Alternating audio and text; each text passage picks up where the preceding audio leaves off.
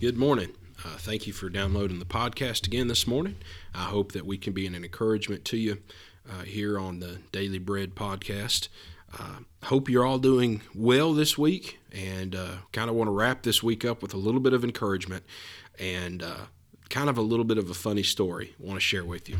Last week we preached from Proverbs uh, chapter number 10, and I wanted to really dig into this part of the scripture, but we didn't uh, didn't get this far in our study. So I thought this story would be a great little um, devotional me- uh, message to you this week uh, from Proverbs 10, verse number 9. It says, He that walketh uprightly walketh surely, but he that perverteth his ways shall be known also over into the book of Colossians, chapter number 3, verse number 9, the word says, Lie not one to another, seeing that ye have put off the old man with his deeds.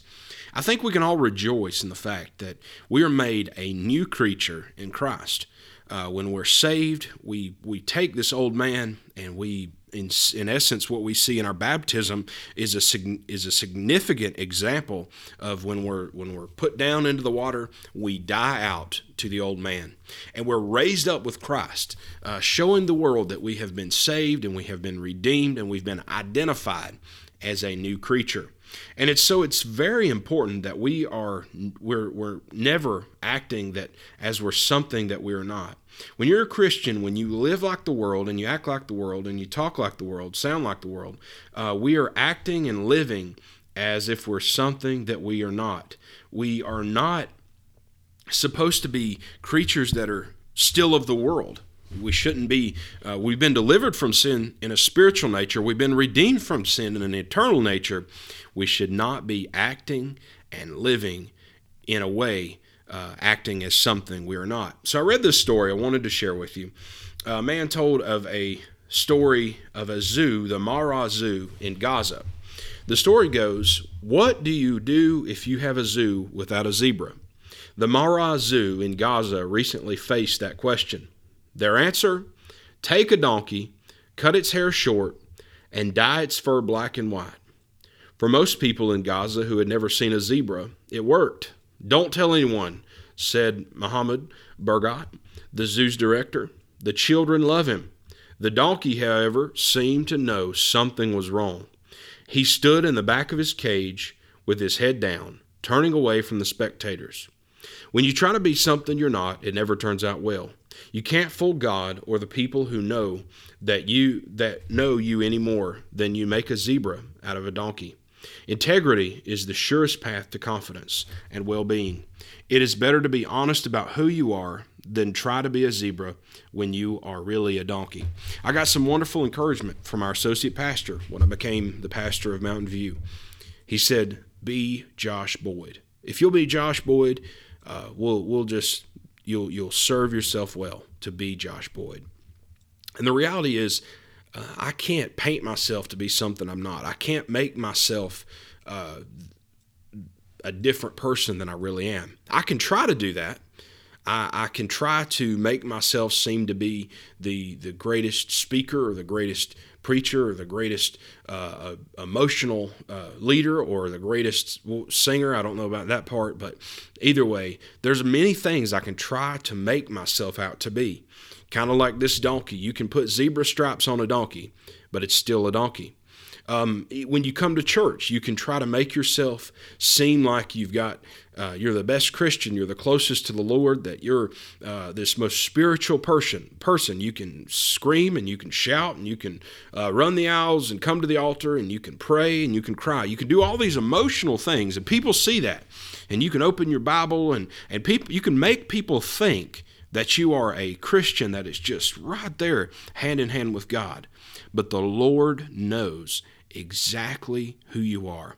The Lord knows exactly how much time you spend in prayer, exactly how much time you spend in, in, in study of God's Word. He knows and and so don't don't act like that you've got it all together don't paint yourself as someone that um, as just surface deep example of a Christian. You need to be living it out, not for me or not for anybody else, but for God.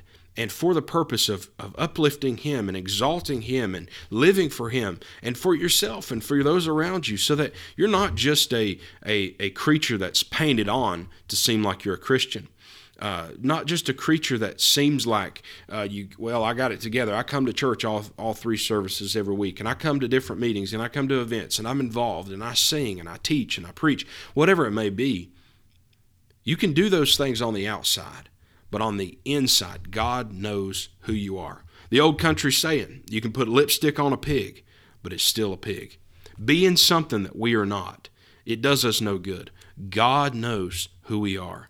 God knows the intentions of our heart. Just be you. Just be you. Don't try to make yourself seem anything uh, greater, anything better.